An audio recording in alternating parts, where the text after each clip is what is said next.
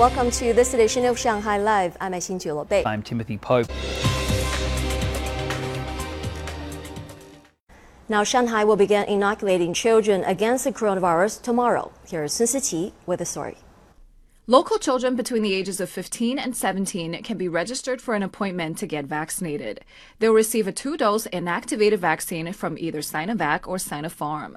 Both dosage and suggested interval are the same as for adults. Arrangements will be made later for local children aged 12 to 14, as well as 12 to 17 year old children from outside the Chinese mainland.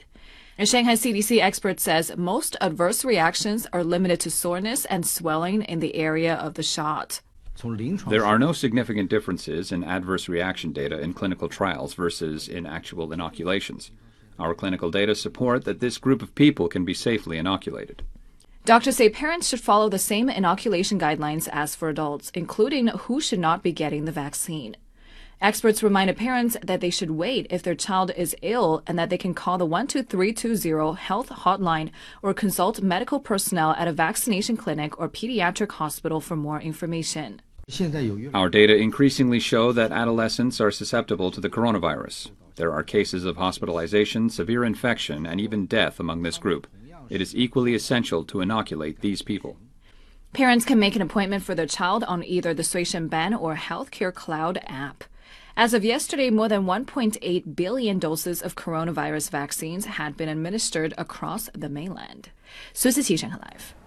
Smartphone giant Xiaomi intends to become the world's largest smartphone maker within three years, according to its CEO. According to researcher IDC, Xiaomi accounted for almost 17% of the global handset market in the second quarter of this year, topping Apple's 14.1%, but behind Samsung's 18.8%. Xiaomi launched its latest Mix 4 handset yesterday, saying it's now seriously eyeing high end phones. Previously, the company's sales have been primarily from the middle and lower end of the market. Leo Messi's departure from Barcelona is official following his tearful farewell to Barcelona on Sunday. The 34 year old Argentine signed a two year deal yesterday with Paris Saint Germain from League 1 with an option for a third year. Zhang Yue has the story. Messi arrived in Paris yesterday afternoon to finalize his signing with League One giant PSG. I want to carry on competing, and I still harbor ambitions to win another Champions League trophy. I want to achieve that goal, and that's also the reason why I came here. Thanks again to Paris Saint Germain for inviting me to join the club. Messi will wear the number 30 shirt. The arrival of Barcelona's all-time record scorer is expected to boost PSG's ambition to win the Champions League for the first time. Everyone knows that our goal is to win the championship of all competitions, and I believe we're getting closer to that goal with the arrival of Messi. Hundreds of fans have been waiting at the airport since Monday after Messi was linked with PSG after his shock departure from Barcelona was announced.